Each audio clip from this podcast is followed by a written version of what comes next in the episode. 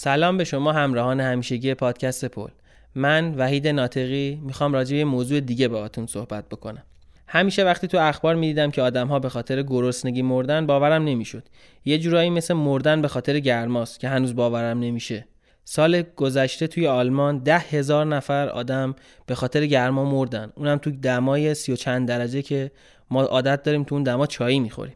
برام همیشه سوال بود که خب این آدمای فقیر که از گرسنگی میمیرن چرا نمی‌تونن یه زمین خالی پیدا کنن یه چیزی بکارن و بعدا ازش استفاده بکنن؟ راستشو بخواید سوء تغذیه برام باورپذیره. اما مردن به خاطر گرسنگی خیلی برام منطقی نیست. یه سوال دیگه ای هم که داشتم این بود که خب این همه غذا توی دنیا داره تولید میشه و اضافه است. چرا یه خوردش رو نمیدن به این گرسنه‌ها بخورن که نمیرن؟ به خاطر همین گشتم دنبال این که چرا وضعیت اینطوریه. اول بگم که تعریف گرسنگی طبق نظر فاو یعنی همون سازمان کشاورزی و خاربار ملل متحد به کسی میگن که زیر 1800 کالری در روز انرژی دریافت کنه. برای اینکه درک کنیم 1800 کالری یعنی چی باید بدونیم که اگه یک کف دست نون بربری رو حساب کنید البته بدون حساب کردن انگشتا میشه 75 تا 80 کالری یا یه سیب 100 گرمی 60 کالری داره. پس کسی که 1800 کالری کمتر در روز دریافت کنه بهش میگن گرسنه. حالا توی دنیا کلا چقدر گرسنه داریم؟ طبق آمار سازمان ملل 870 میلیون نفر تو دنیا گرسنه داریم. یعنی تقریبا 11 درصد جمعیت جهان گرسنه و توی ده سال اخیر جمعیت آدم های محتاج به غذا شروع کرده به زیاد شدن. و علتش ممکنه چند تا چیز باشه. جنگ ها و درگیری هایی که بیشتر شده تغییرات آب و هوایی و خوشسالی یعنی از 700 میلیون رسیدیم به مرز 900 میلیون گرسنه در جهان. این رو هم باید بدونیم که 75 درصد جمعیت گرسنه‌های دنیا توی کشورهای در حال توسعه زندگی می‌کنن و 15 درصد کل گرسنه هم تو کشورهای توسعه یافته و ثروتمند. اما سوء تغذیه یعنی چی؟ سوء تغذیه یعنی حالتی که آدم ها به اون میزانی که نیاز دارن و به اون کیفیتی که نیاز دارن غذا نمی‌خورن.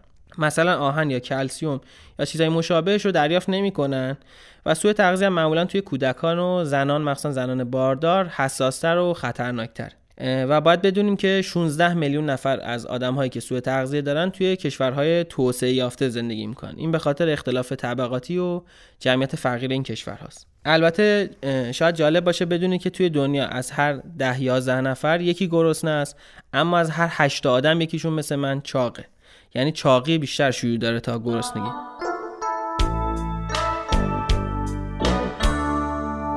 اما اگه بخوایم بدونیم وضع ایران توی گرسنگی و کم غذایی چطوره سه تا ملاک برای فهم این ماجرا وجود داره. یکی کم غذایی یعنی همون زیر 1800 کالری در روز دریافت کردنه. یکی اینکه کودکانی که کم وزنی دارن به خاطر سوء تغذیه و یکی مرگ و میره. کودکان به خاطر کمبود کالری و غذا. اگه این ستا رو کنار هم بذاریم میشه وضعیت ایران رو فهمید. فاو هر سال جدول منتشر می‌کنه و کشورها را بر اساس این ستا ملاک گفتم رتبه بندی می‌کنه. هر کی نمرش بشه 100 یعنی بدترین وضع ممکن رو داره. و هر کی نمرش بشه ما بین 0 تا 5 یعنی وضعش خوبه. ایران تو سال 70 نمرش 8 نیم بود و توی 20 سال گذشته نمرش بهتر شده و رسیده به زیر 5 یعنی الان جزء کشورهایی که وضعش تو این زمینه خوبه. البته اینم باید بگم که تو کل ایران تقریبا 3 میلیون آدم وجود دارن که درگیر مشکل تغذیه و ناامنی غذان یعنی وضعیتشون ثبات نداره و وقتی که بحران اقتصادی ایجاد میشه ممکنه آسیب ببینن. توی این جدولی که گفتم کشورهای آفریقایی و بعضی از کشورهای آسیایی مثل هند وضعشون خیلی خرابه. شاید جالب باشه بدونید از هر چهار تا گرسنه توی دنیا یکیشون هندیه. حالا سوال اینجاست که چرا این آدم ها سوء تغذیه می‌گیرن و چرا این تعداد آدم به خاطر گرسنگی میمیرن؟ یه جواب همیشگی که معمولا به این سوال میدن اینه که خب دولت هایی که تو این کشورها وجود دارن فاسدن و ناکارآمد که خب درسته.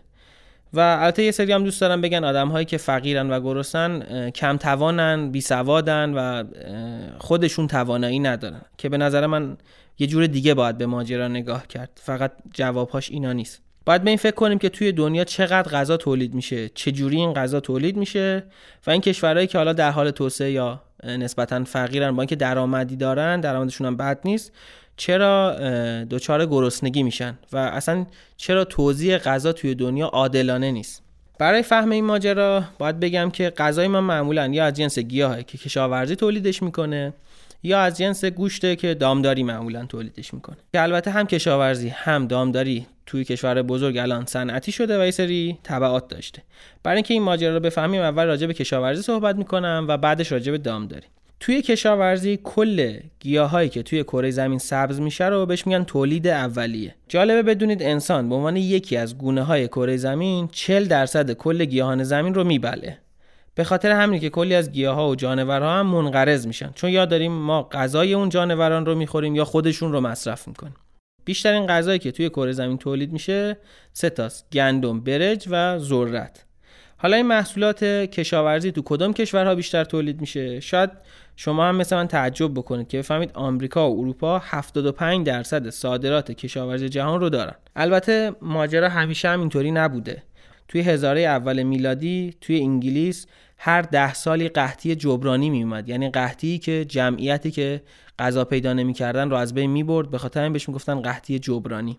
اما اوضاع اینجوری نموند و تغییر کرد. چه شکلی؟ این شکلی که این کشورها شروع کردن به استعمار کردن و از کشورهای مستعمرهشون کلی غذا به کشورهای خودشون فرستادن. و به خاطر همین استعمارگری بود که قحطی توی اروپا کاهش پیدا کرد. البته تولید غذا توی دنیای مدرن یه ویژگی دیگه هم داره که همون صنعتی بودنه. صنعتی شدن برای ما معمولا یعنی تراکتور، کمبان یا آبیاری قطره‌ای و اینجور چیزا. توی ذهنمون هم اینه که از وقتی جهان صنعتی شده تولید کشاورزی و دامداری بیشتر شده و میزان برداشت و بهره وری بالا رفته. اما صنعتی شدن این سری ویژگی هم داره که ما معمولا حواسمون بهش نیست. برای اینکه صنعتی شدن رو بهتر درک کنیم بهتره بریم سراغ دامداری. یکی اینکه اولا صنعتی شدن هدف اصلیش اینه که تولید رو به بالاترین سطح ممکن برسونه. پس براش مهم نیست چه بلایی سر محیط زیست میاد یا حیوانات میاد. مثلا تو سیستم سیستم های گاوداری صنعتی مغروم به صرفه نیست که گاوا مثل قدیم برن چرا و گشت و گذار. برای همین میارنشون تو گاوداری کلا همونجا هستن تو همونجا غذا می‌خورن مدفوع می‌کنن تا وقتی که کشته بشن. یا براشون مهم نیست که گاوی که باید شیر بده خب همیشه باید باردار باشه با لقای مصنوعی باردارش می‌کنن و وقتی بچهش به دنیا بده ازش جدا می‌کنن که خیلی صحنه‌های تلخی داره. اگه مستند فود چویسز رو نگاه کنید راجع به همینه که دامداری صنعتی چه تاثیر روی محیط زیست می‌ذاره و کلا فضاش چه شکلیه. که لینکش رو توی کانال می‌ذارم که نگاه کنید. و از طرف دیگه این گاوهایی که تو این شرایط زندگی می‌کنن نیاز به کلی دارو و آنتیبیوتیک دارن تا مریض نشن چون فضاش به شدت کثیفه نکته بعدیش اینه که توی کشاورزی و دامداری صنعتی آمار و ارقام تولید خیلی بالاست و رشد کرده. ولی یه ویژگی داره که باید بهش توجه کنیم. محصولات کشاورزی صنعتی عموما خودشون قابل مصرف نیستن و باید یه سری فراوری روشون انجام بشه و بعد بشه مصرفشون کرد. مثلا ذرت سویا یا گندم همین شکلی هن. در واقع میشه گفت کشاورزی غذا تولید نمی‌کنه. یه سری کالا به ما میده که نیازمنده. کلی انرژی براش مصرف کنیم تا تبدیل بشه به غذا. و از طرف دیگه کار دیگه هم می‌کنه این دامداری صنعتی. کلی از این دانه هایی که قابل مصرفن مثل گندم ذرت و اینها رو میده به حیوونا می‌خورن و بعد ما مجبوریم اون حیوونا رو مصرف کنیم. به خاطر همین کسایی که گیاهخوارن میگن خب چه کاریه؟ خود همون دانه ها رو مصرف کنید انرژی کمتری می‌بره. و یه سری مسائل دیگه هم داره. مثلا اگه شنیده باشید کود حیوانی غنی از نیتروژنه. و یه زمانی کود مزاره رو با همین نیتروژن کود حیوانی تعمین می‌کردن اما الان آخورها خیلی دور از زمین های زراعی هستن. به خاطر همین صرفه نداره این کود حیوانی هم بشه به سمت مزاره به خاطر همین این کود حیوانی میمونه و خب کود حیوانی متان آزاد می‌کنه و متان باعث گرمایش کره زمین میشه. و البته این کود حیوانی ممکنه آبهای سطحی رو آلوده بکنه و رودخونه و اینا رو هم آلوده بکنه. پس تا حالا فهمیدیم که کشاورزی و دامداری و در مجموع تولید غذا تو کشورهای صنعتی و با روش صنعتی کلی انرژی می‌بره و از طرف دیگه هم کلی آلودگی تولید می‌کنه. و برای اینکه متوجه بشیم فراوری ذرت و گندم و سویا چه ضرری داره باید به تاریخ انگلیس دقت کنیم. این وضعیتی که بهش اشاره می‌کنم با صنعتی سازی انگلیس تو دوره ملکه ویکتوریا آغاز شد. امپراتوری انگلیس تو اون دوره پر بود از قندهای به دست اومده از مستعمره ها و شهرهای انگلیس هم پر بود از کارگرانی که برای کارخونه‌های بزرگ کار می‌کردن و غذای کافی برای خوردن نداشتن. به خاطر همین یه راه حلی به ذهن صاحبان کارخونه رسید. اینکه بیان یک آنتراکتی توی عصرهای کارگرا بذارن و در کنار چایی که کارگرا مصرف می‌کنن کلی مربا نون نونهای شیرین و شیرینیجات به خوردشون بدن که اینجوری هم قندها مصرف می‌شد هم کارگرها احساس سیری می‌کردن. و در اثر همین رویه تو سال 1860 تا 1890 یعنی قرن 19 سرانه مصرف شکر تو بریتانیا پنج برابر شد. و جالبه بدونید که امید به زندگی کارگر مرد انگلیسی تو اون دوره 17 سال بوده. و این وضعیت ادامه پیدا کرده. حتی تا امروز هم ما باش مواجه هستیم. الان هم توی آمریکا میزان مصرف قند توی بین آدم ها دو برابر حد معمول توصیه شده توسط متخصصان تغذیه است. نکته جالب ماجرا این که کارخونهایی که قند و شکر توی محصولاتشون فراوون استفاده میشه دوره زیادی به محققا و پژوهشگرا پول می‌دادن که چاقی رو بندازن گردن چربی و پروتئین و به خاطر تو مقالات علمی کمتر به نقش قند و شکر اشاره می شده که یه سری مقاله رو مجله ترجمان تو این زمینه ترجمه کرده و جالبه که اونها رو ببینید. به نظرم الان باید بریم سراغ این که خب این همه غذایی که تو دنیا تولید میشه رو کی مصرف می‌کنه و سیستم توزیعش چه شکلیه. اولین چیز که باید بدونیم که کشورهایی که خیلی غذا تولید می‌کنن خیلی هم مصرف می‌کنن. مثلا اگه مردم دنیا بخوان به اندازه مردم آمریکا غذا مصرف کنن توی هفت سال تمام ذخایر شناخته شده سوخت فسیلی تو جهان تموم میشه. شاید جالب باشه بدونید که آمریکا میزان کودی که به چمنهای قبرستوناش و زمینهای گلفش میده اگه همون کود رو بده به هندی ها اونا می‌تونن تولید غذا رو افزایش بدن و شکم 65 میلیون نفر رو سیر بکنن. در مجموع باید بگم نصف غذای دنیا رو کشورهای با درآمد بالای متوسط مصرف می‌کنن. این یعنی که یه سریا چاقن و یه سریا دارن از گرسنگی میمیرن.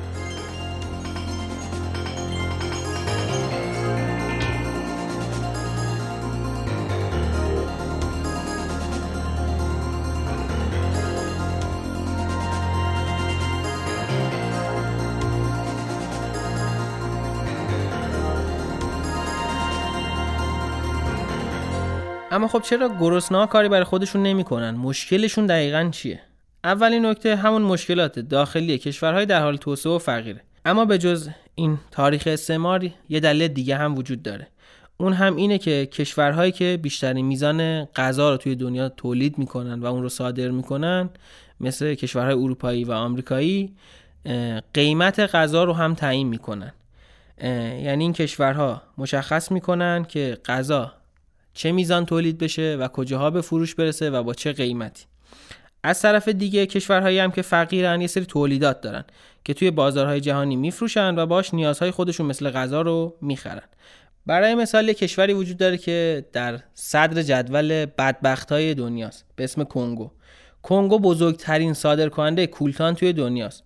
اگه نمی‌دونید کولتان چیه هممون گوشی و و کامپیوتر داریم. کولتان توی تولید گوشی و همین کامپیوترهایی که ازش استفاده می‌کنیم لازمه و اگه نباشه اصلا نمیشه موبایل تولید کرد.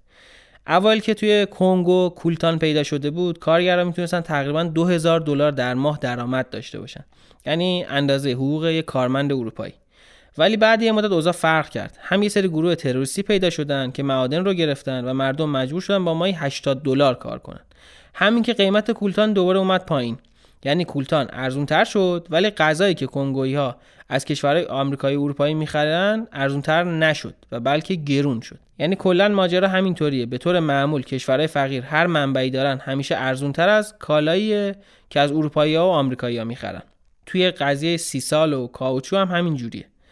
پس در کل باید بدونیم کشورهای فقیر دارایی هاشون در مقابل کارهای خارجی مرتب داره ارزون میشه و همیشه تو موضع ضعفن و نمی‌تونن نیازهاشون رو تامین بکنن. هر بحرانی هم توی دنیا پیش بیاد قیمت غذا زرت گرون میشه. برای مثال تو بحران سال 2008 آمریکا قیمت غذا تو یک شب دو برابر شد تو کل دنیا. البته این قیمت گذاری همینجوری هم به وجود نیومده. یعنی علکی نیست. کشور بزرگ دنیا کلی براش زحمت کشیدن و می‌کشن و برنامه ریزی کردن.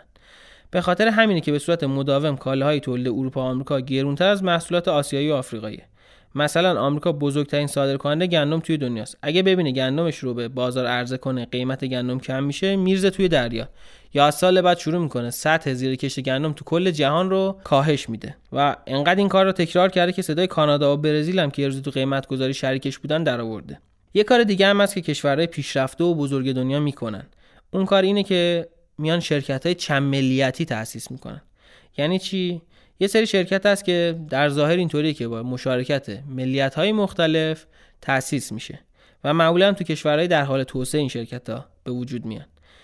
کشورهای توسعه یافته با سرمایه و تکنولوژی خودشون میرن سراغ کشورهای دیگه. اصل سود و درآمد اما برای کیه؟ برای کشورهای توسعه یافته که تکنولوژی و سرمایه دارن. این یعنی کار و کارگر از کشورهای ضعیفتر و سود برای کشورهای توسعه یافته.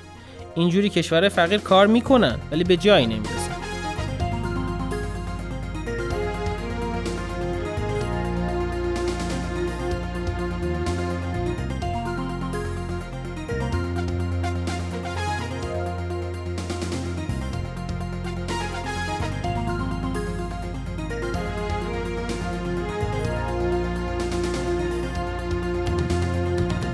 در حال حاضر باید بدونیم 30 درصد از دارایی های مولد خصوصی جهان تو دست همین شرکت های چند ملیتیه.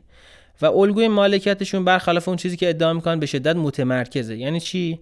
یعنی اگه 20 تا شرکت بزرگ رد اول جهان رو بررسی کنیم 7 تاش آمریکاییه 3 تاش ژاپنی 2 تاش آلمانی 2 تا شرکت هم انگلیسی هلندی و دو تاشون هم سوئیسی. به خاطر همین هیچ وقت هیچ کدوم از این شرکت ها مال کشورهای در حال توسعه نیست. و بیش از دو سوم شرکت های خارجی وابسته به شرکت های چند ملیتی دفتر مرکزیشون توی آمریکا، اروپای غربی و ژاپنه نه تو کشور در حال توسعه. اگه می‌خواید قصه شرکت های چند ملیتی رو خوب درک کنید، فکر کنم باید فیلم آلنده در پیچ و خمها رو ببینید.